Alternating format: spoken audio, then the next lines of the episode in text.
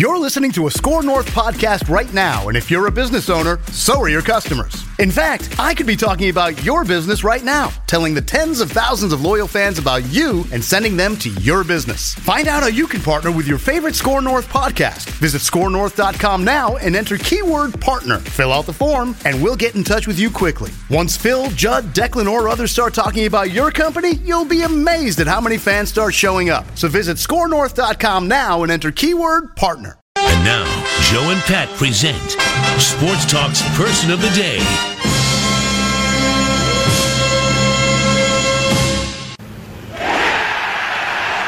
A brilliant final round for Francesco Molinari of Italy. Two under 69, bogey free, and Italy might have its name on the claret jug. He doesn't hold it. John Daly will be the champion.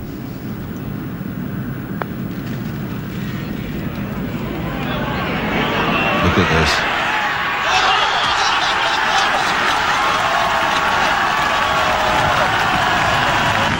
Quite extraordinary. All right, the first one was uh, Francisco uh, Molinari became becoming the first Italian golfer yesterday to win a major championship, a Grand uh, Major championship, and the other one was from 1995 when his guy, the first great golfer to come from Italy, Constantino Rocca, uh, was playing John Daly down the stretch of the uh, British Open, 1995. He needed uh, to get up. He he dubbed a chip. Okay, he dubbed a chip. You guys, before your time, right? He Okay. dubbed the chip. Left himself a 65 foot putt that he had to make to get into a playoff with Daly. After dubbing this little chip, he made it. And uh, that was a rather low key reaction from the Great Britain announcer. It wasn't as low key on television here. And he went through one of the greatest celebrations Yeah. ever, including laying down out there, Yeah. pretending as if he fainted. And then Daly ended up beating him in the four four hole playoff afterwards. So he didn't get his championship. But uh, later that year, he was playing with Europe for the uh, in the Ryder Cup at Oak Hill, and I was out there in Rochester, and I was and we we talked to Bob Harig earlier, and I was saying Harig that I was out there watching Lehman play Ballesteros in the singles on Sunday, and Rocca Rocca was off on a that would have been on the fifth hole, and on the sixth hole, Rocca was kind of elevated over there, and he knocked it in the hole and made a one. That was my recollection. I looked it up. I was right. You were right. All right. one. He did make a one, but Constantino Rocca, uh, Molinari, really uh, interesting uh, cat. Uh, comes from Turin in Italy, and his brother Edoardo, a year older than him, kind of his role model. They they went through the their careers pretty much even, uh, and then uh, Francesco uh, more recently just started to rip it up. And uh, Edoardo, meanwhile, is on the uh, European tour and not uh, doing too well because he's had a lot of injuries. And he, I looked it up. The only the only time he made the cut this year, Edoardo was in a tournament in which Francisco was the winner, the BMW championship, his brother. But uh, Molinari has just uh, hits it straight and uh, started to make some putts and is uh, fantastic. And uh, he's, uh, you know, I kind of liked him yesterday watching. I, I watched most of it, and even when Tiger got ahead, I just you, you just saw that he wasn't as rattled as everybody else. He wasn't hitting it in bad places like the rest of them, and he made nothing but pars. He made, uh, you know, he made a couple of birdies, but he uh, basically didn't make a bogey the last two days, which is fantastic when That's you consider the way the wind was blowing yesterday.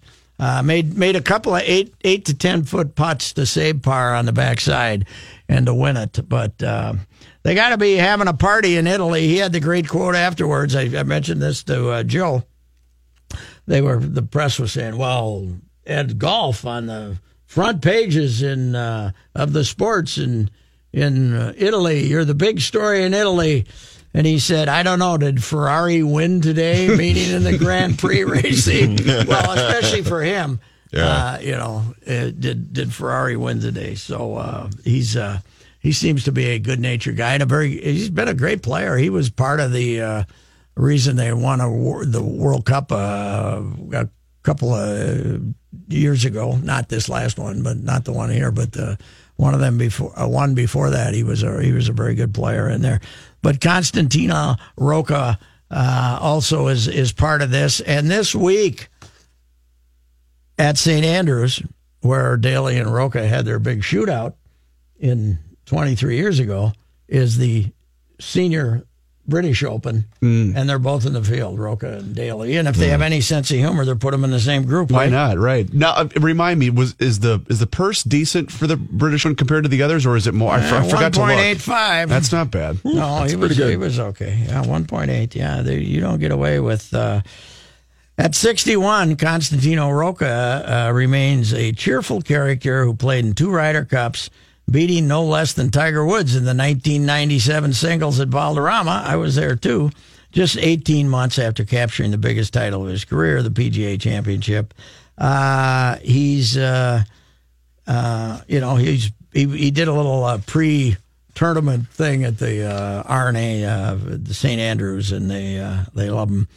Uh, Rocca famously collapsed on the ground, banging his clenched fist on the turf in exultation after he made the 65 footer. Uh, there is an old sporting expression that no one who comes in second, uh, Rocca said, no one comes in second is remembered except Jean Velde and Carnoustie, who, uh, of course, uh, had the thing. But anyway, it'll be fun uh, seeing those two guys. And right now, uh, neither of them is probably a threat to win uh, at the, the Senior Open. I don't know how big John is doing playing, but uh, anyway, it was a that was a great moment in golf, and this is a great moment in golf certainly for to have an Italian uh, win the uh, win a win a major tournament. Uh, Francisco Molinari played great, played better than everyone else, and deserved to win this uh, British Open for sure.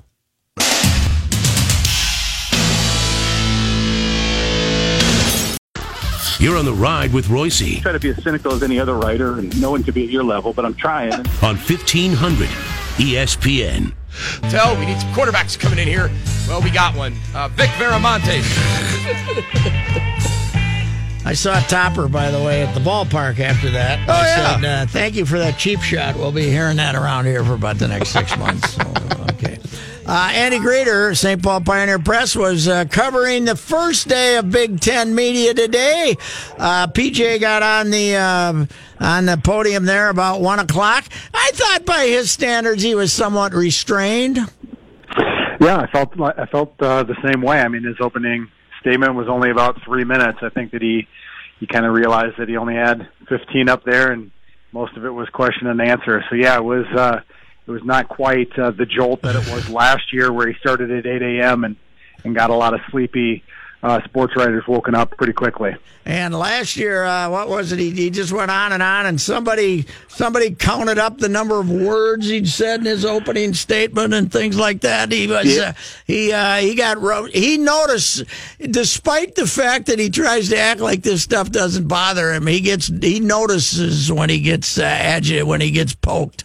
Well, when he when he was up there today, he mentioned directly that somebody counted his words last year. So yeah, he he brought it up uh, brought it up this year as well. But yeah, I mean he was referred to as you know a shot of Red Bull, and he mentioned the, the word count, and and I know that there was one uh, one reporter that you uh, you mentioned that kind of called him out as well. Uh, I forget where that was from, but uh, Guy from Pennsylvania, yeah. okay, yeah, my yeah, hero, but anyway, um, I can't remember his name, but. Uh, sure. You know what's Sure, yeah. amazing, Andy, though, listening to it, and I listened to him and Harbaugh and a couple other guys.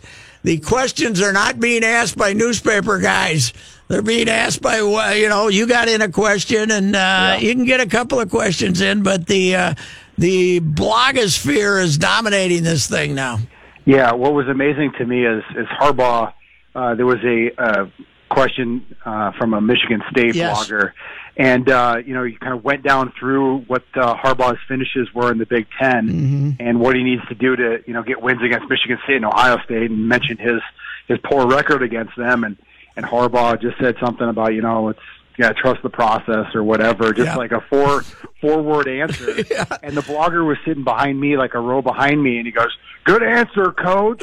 like, kind of yells. He didn't have the microphone. Well, he was obviously trying. Michigan State guy, right? He was obviously trying to agitate him, and uh, and I, he might have successfully agitated him, but you're not going to get Harbaugh to tell you anything he doesn't want to tell you. No, definitely not. Yeah, I mean it's it's the majority uh, those people in this uh, day and age, and it's it's uh, it's unfortunate, but that's where we're at.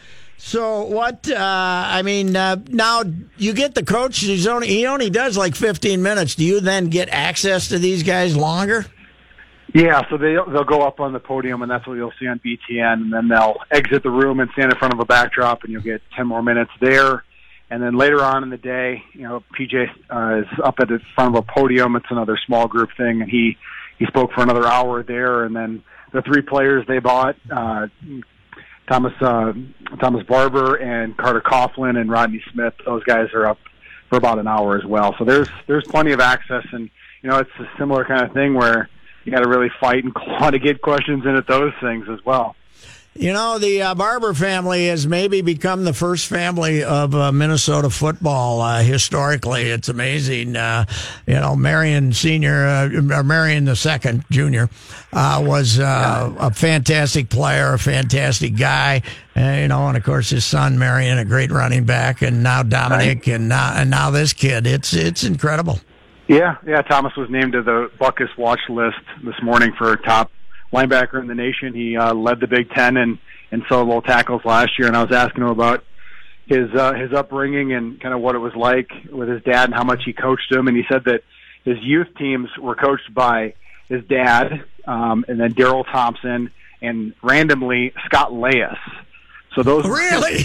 yeah. So those Scott Leius was his baseball coach, huh? Or- Yeah, those were his those were his youth coaches coming up. So pretty remarkable. And I and I asked him when he kind of realized, you know, that uh, he was part of this family that had all this success, and he said for a long time he just thought it was normal. He just thought that you know you go on and and you uh, you play the U and and you go to the NFL. And Yeah. uh, you- you know that's that's what he that's what he knew and that's what he grew up with. He just figured that that was that was normal, but now he realizes that uh, it's far from normal. And uh, what what is interesting to me, having known Marion when he played with the Gophers and uh, was a great Gopher in the seventies, I don't think he's the kind of guy that pounded them into him that they had to be football players. Anything, I think it's just something they came to naturally because he's not uh, he's not a real fire, fiery over the top guy unless he's really changed a lot. No, and and that's the way Thomas is too. He's very quiet, very reserved. I did a story about him last year. He was also a, a hockey player and kind of a third line enforcer, and he would you know just knock people off their skates, and everyone in the everyone in the rink would just watch have their jaw drop, and t- Thomas would be like, "Oh, I'm sorry, did I hurt you?" and like go and like pick him up off the ice. So he's uh he's, he's a gentle giant. So the uh, new red shirt rule Yeah. is uh, an amazing change and that you can play a kid in four games. Yeah. So you can basically use the non-conference to try them out, right? Whether you want them to be players or not. But I wonder, is this long-term going to, uh, because it would then, if you play a bunch of red shirts to give them five years, you know, because you're most teams are playing what six or seven freshmen and blowing their red shirt. You're you're going to have six or seven less scholarships to give out. Is this going to lead to running more guys off? Do you think maybe? Uh, that's a good question. I think that we're gonna we're gonna find all that out. It's Yes, down the how, road. Yeah, it'll be interesting to see how people use it as well. I mean, do you want to save the the four games for after the non-conference schedule, after they get acclimated, Yeah, after they find That's out the, true, yeah. the pace of play, those kinds of things. And you know, PJ was at the podium for an hour, and 55 minutes into it, he said, "Oh, you know, we possibly might use uh, Shannon Brooks for this rule." And you know, he's been ruled out for the 2018 season before spring Yeah. ball. So, I mean, that's that's really intriguing. That's what my story is going to be about tomorrow. Is So, so he did. He never redshirted. He played as a freshman. Correct. So, Correct. so Yeah. they could. He could come back late at the end of the season and still be eligible. That is interesting. That's, that's Yeah. something I never thought of. So, yeah, absolutely. Yeah, he played as a as the true freshman out of Georgia, so he still got the the uh, the red shirt in the pocket. So, now, yeah, and this isn't just for incoming guys. If what, but you c- if you blew your red shirt previously, you blew your red shirt, right? Yeah, exactly. Like Rodney Smith, who came from Georgia and played or redshirted his first year. If he would have hurt his, you know, knee or whatever last spring, this wouldn't have been able to apply for him. He would have been able to take a medical red shirt and gone about it that way, but then he would have missed the entire year. So yeah, I mean it's it's a it's a game changer, and especially for the Gophers who are as young as they are. This is uh, this is a huge uh, positive news for them. Hey, is uh, uh, Andy Greder's with us from the Pioneer Press? Is the traveling squad still like sixty or something? So they it, it will be harder to use red shirts in road games, uh, kind of a deal, or what? Yeah, if, you, if you just want to experiment with it, you know.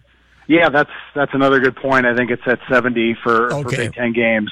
So yeah, I mean that that'll keep uh, that'll keep it uh, difficult as well for for when you're going to use it. What times uh, are the best times to use it? It doesn't sound like it has to be consecutive, so you know it could be all home games. You know to kind of be able to cut their teeth. But I'd imagine that the Gophers, in, in addition to using some of these uh, four game allotments, uh, will just burn red shirts entirely because they just need it.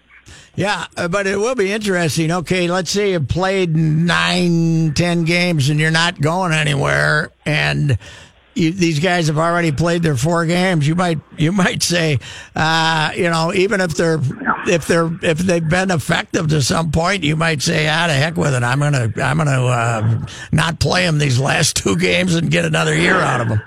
Right? Yeah, it'll be All kinds of. It is a very interesting. It is a very interesting rule. Whether it's going to cause more transfers, more guys getting run off, how you use a roster. You're going to have to have a roster guy to decide whether you're going to use guys or not. It's going to be another assistant coach. Yeah, right. It's going to be interesting to see it evolve and see what worked the first year, what works the next year, who has a lot of success with it, who ends up getting burned by it or you know failing with it. So yeah, it's it's uh, it's a game changer. Andy, what is a PJ Fleck offense? What does he want it to be? Does he want it to be a running quarterback who, you know, the the uh, which is basically what Jerry Kill wanted and never, you know, but what what is his offense? Do we know? Yeah, he wants to do things called run pass options. So he'll have uh, a running action with the quarterback, and the quarterback will be reading, you know, either the defensive end or the outside linebacker. And based on what the outside linebacker does, he'll either give it to the running back, take it himself, and then maybe he gets out, the quarterback gets out to the edge. Let's say he keeps it, and that outside linebacker is coming downhill to stop him. He'll throw it over the top. So it's a run pass option offense that has multiple variables, and that's what you know was part of the reason why they struggled as much last year because they didn't feel like they had the right guys to be able to do that. So yeah, that's that's one thing that they want to be able to Do to they do. do they uh, do they drop him into the pocket a certain percentage of the time too? Then or what? What what yeah, are we doing? I mean, he he tries to he tries to be balanced. I mean, that's that's one of the bread and butter things that they they try to do. But yeah, he wants to have as much balance as possible. So yeah, he wants to be around, you know, fifty percent um, run and and pass, and and then have the run pass options within that. So I mean, we don't know exactly what that's going to be because they were so limited last year. I mean, we talked last fall. You know, in the last couple of games against Northwestern and Wisconsin, and they didn't even try to throw the ball Yeah. you know so we're not exactly sure what we're going to get yet at this point Have we seen a lobby yet to try to explain the horrendous uh, nature of uh, Illinois footballers at tomorrow? uh, that is that is tomorrow um, but yeah they they really uh, have scraped the bottom haven't they i think uh, teddy greenstein had a piece in the chicago tribune i don't remember exactly what the number was but uh, they set uh, they had the most or close to the most true freshman play and he gave a lot of those guys a lot of starts um, so they're trying to rely on recruiting classes, and Lovie's been throwing them into the mix. So it sounds like he's got some time there. Um, he's with the AD that hired him, so I don't think that his his job's in jeopardy. Uh, at least not right now. But yeah, it's it's a rough patch. I know that there's a Cleveland.com poll that all the Big Ten beat writers are a part of, and everyone picked Illinois to finish last in the West. Hey, uh, Andy, uh, I've always had a theory if you're really young and bad, there's a chance you're going to be really experienced and bad too. Uh, you know, that- just youth does not guarantee success. Uh, if you're if unless the youth is accomplishing something, you're not. It doesn't guarantee success. That's my theory. Right, right. But it's either you know play the old guys that Yeah. aren't any good, or play the young guys and you hope that they're good, or hope that they can get good. You know, I mean that's This That's this gives there. him that red shirt though gives him a chance to play uh, use those uh, two big fellas from IMG and see if they can play too, right? Yeah, absolutely. I asked them, you know, if, and those two guys I know were candidates to to lose weight, and sounds like they both have, uh, you know, shed about 20 pounds apiece. So one's at about 400, one's at about 350, and that's with 20 pounds lost on each of them. So, you know, they they like those guys, but yeah, those guys would be prime candidates to see if if they're able to to hang in the Big Ten and they're able to play and and then pull the red shirt entirely. So we'll uh, we'll see. It'll be something that follows this season in its entirety. Well, uh, work on your maturity, will you, sir? It's it's the race to maturity. Yeah, I gotta I gotta get going. I You, go. I mean, I'm not talking about that team. I think you could use a little maturity yourself. I, I know. I, I really got to grow up. Absolutely. All right, sir. Thanks a lot, Thank Pat. you. Goodbye. Uh, Andy Greder from the Pioneer Press.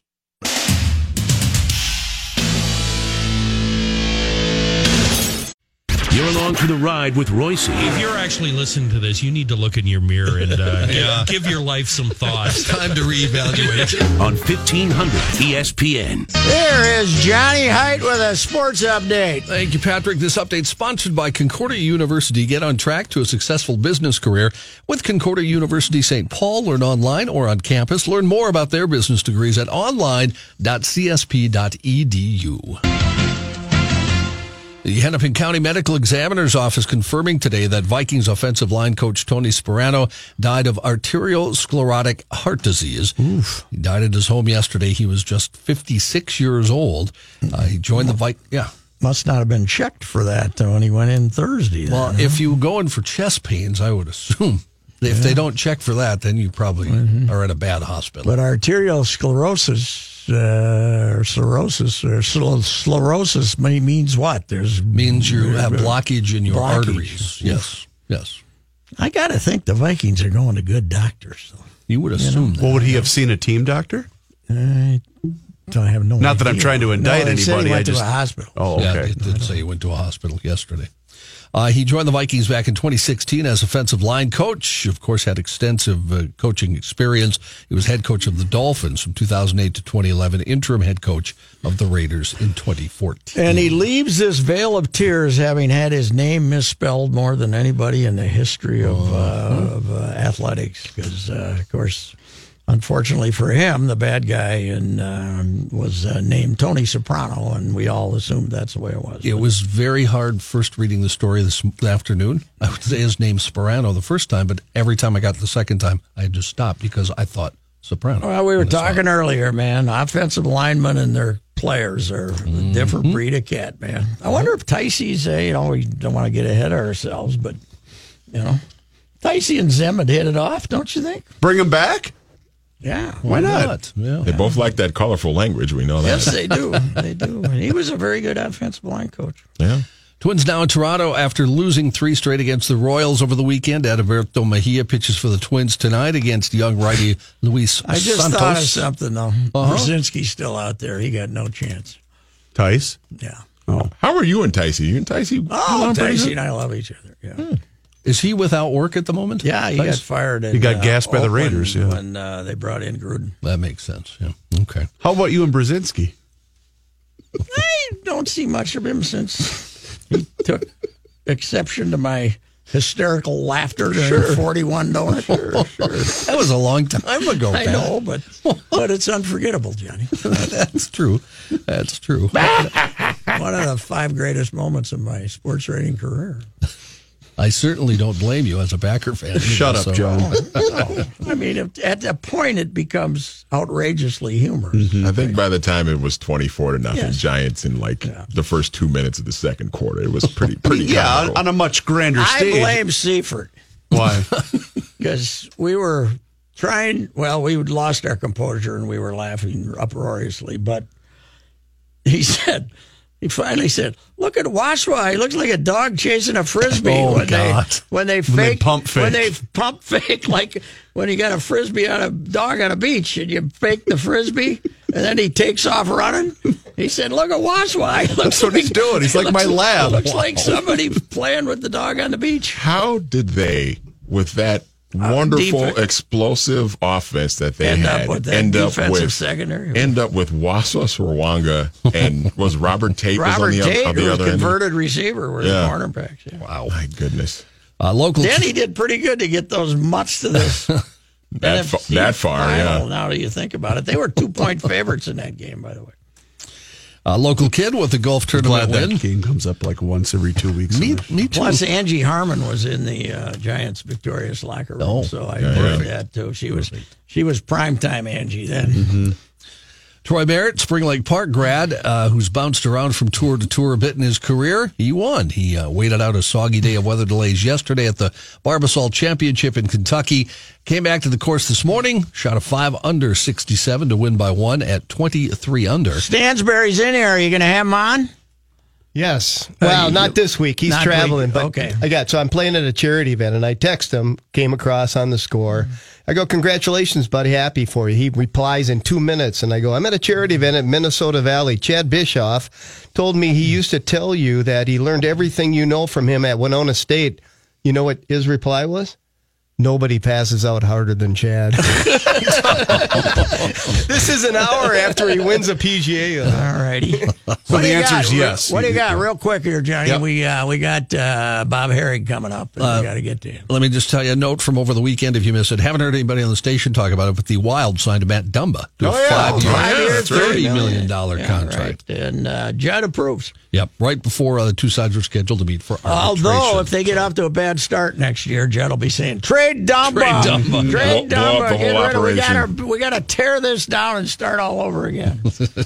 That's right. Always rebuilding. Right? Yes, that's it. That's his T-shirt at the state fair this year, Judd. you know, always rebuilding, Judd. Uh, that's our guy. All right, and thanks, Johnny, for not giving the Twins lineup because we want nothing to do with those mutts anymore. All right, we uh, shall return. Bob Harig uh, from Scotland will be with us, the ESPN golf columnist.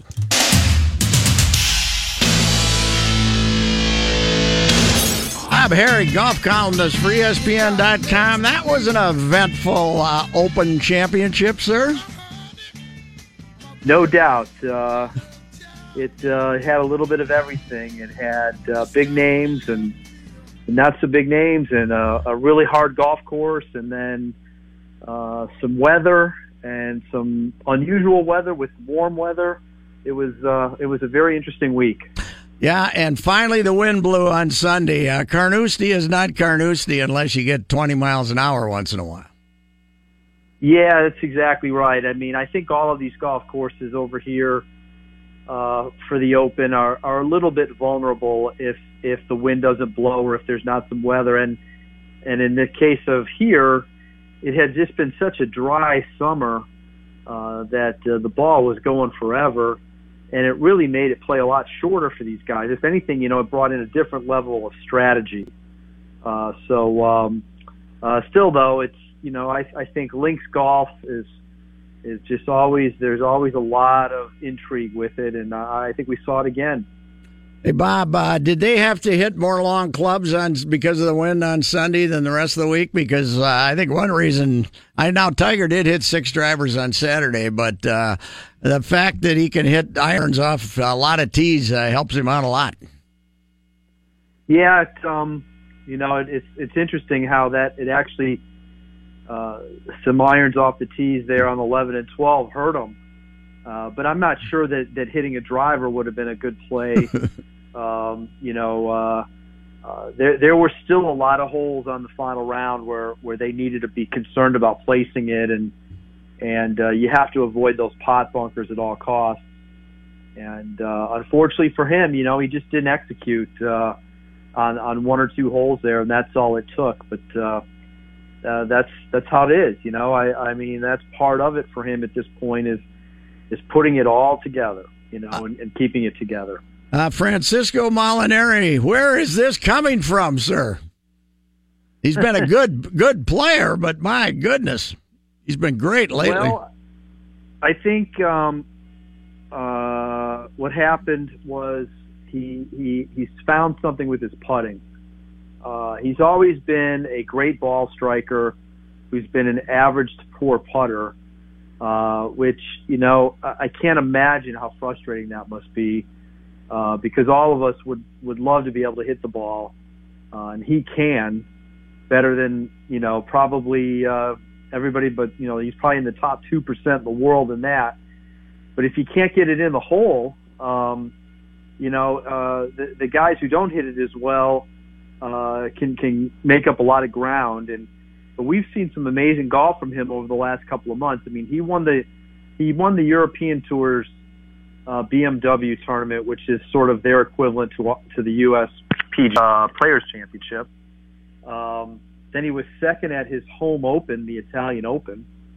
Uh, he won the Quicken Loans event DC three weeks ago by eight shots, and then and then wins win it was second at the John Deere last Sunday. Flew overnight to uh, to uh, the UK and uh, there he was uh, winning the tournament. Uh, you know, six days later. So pretty amazing. Uh, I uh, I kind of liked him teeing off on Sunday, just looking at the record and looking at the fact that he hits fairways. I could I thought it was him or Spieth. I'm shocked what happened to Spieth yesterday.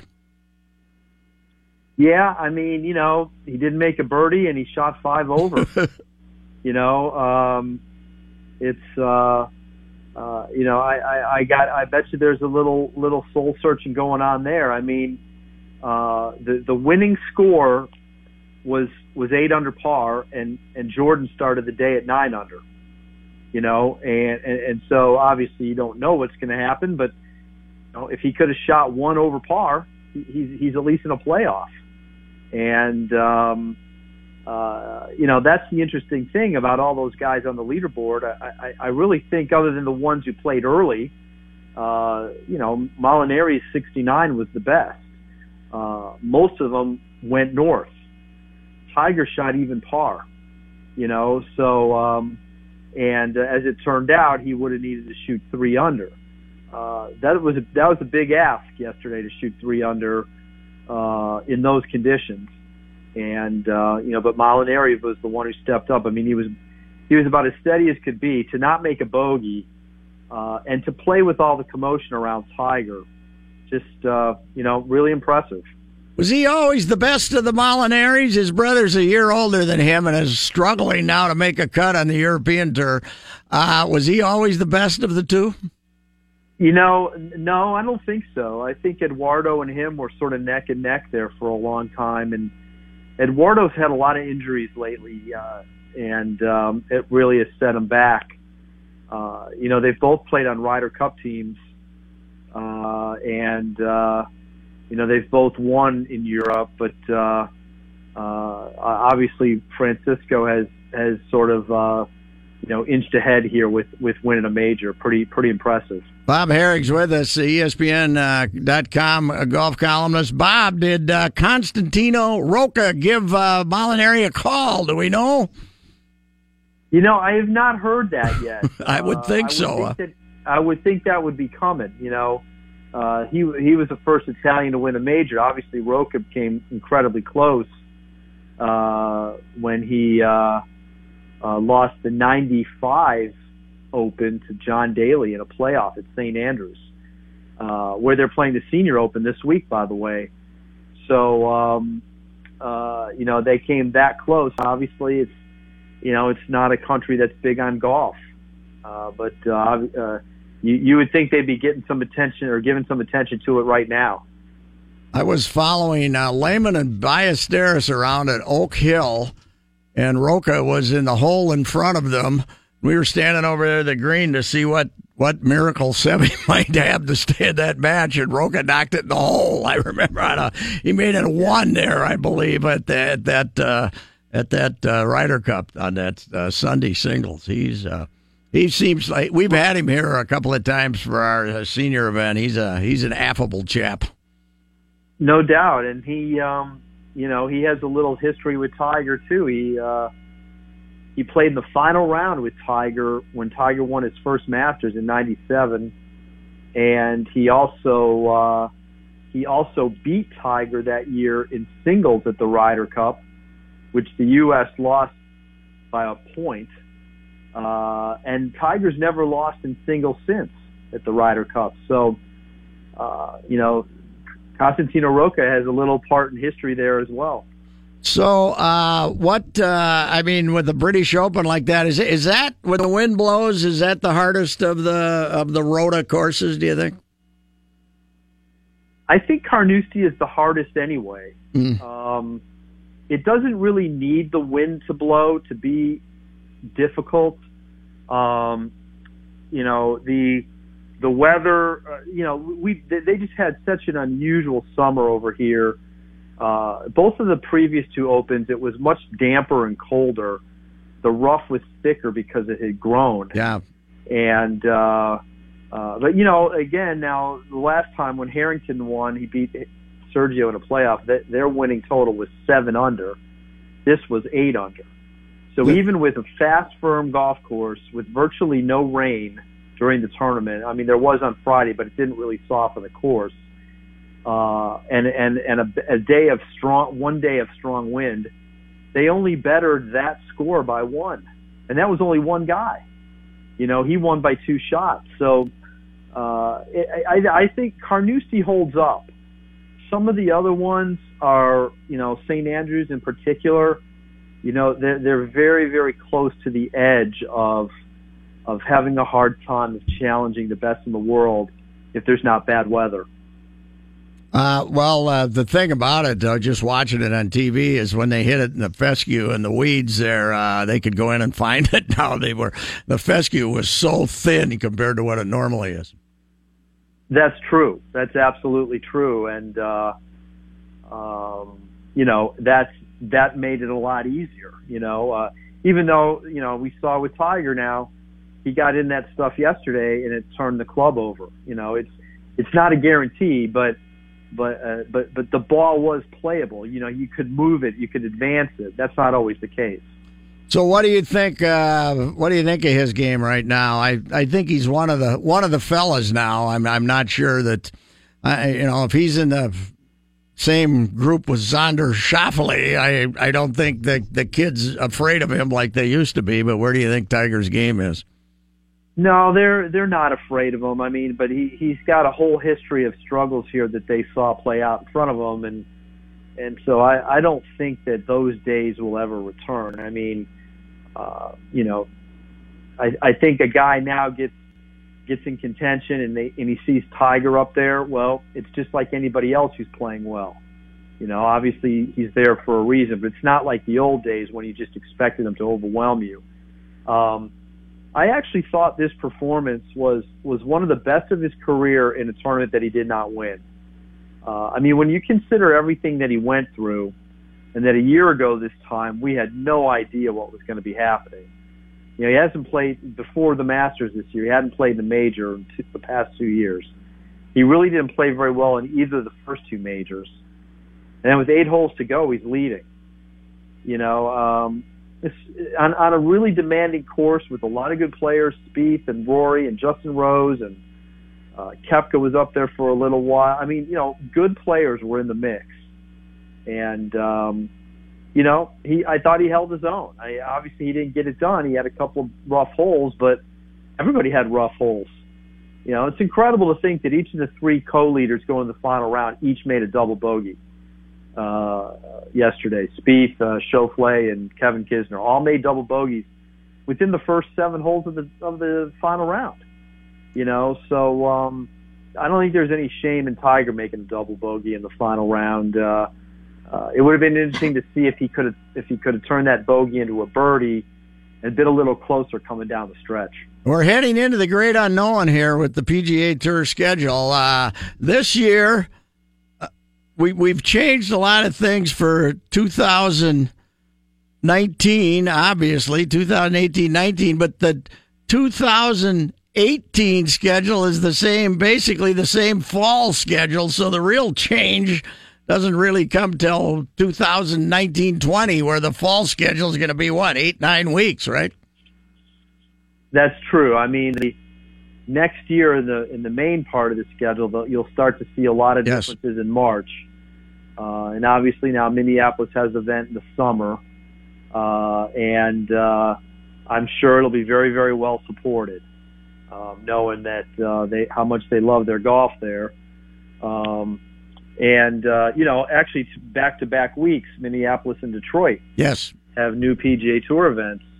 Uh, so, um, uh, and and then and then you know we we quickly go from from that to the Open to then the FedEx Cup playoffs, and you know basically at the end of, of August next year the season's over.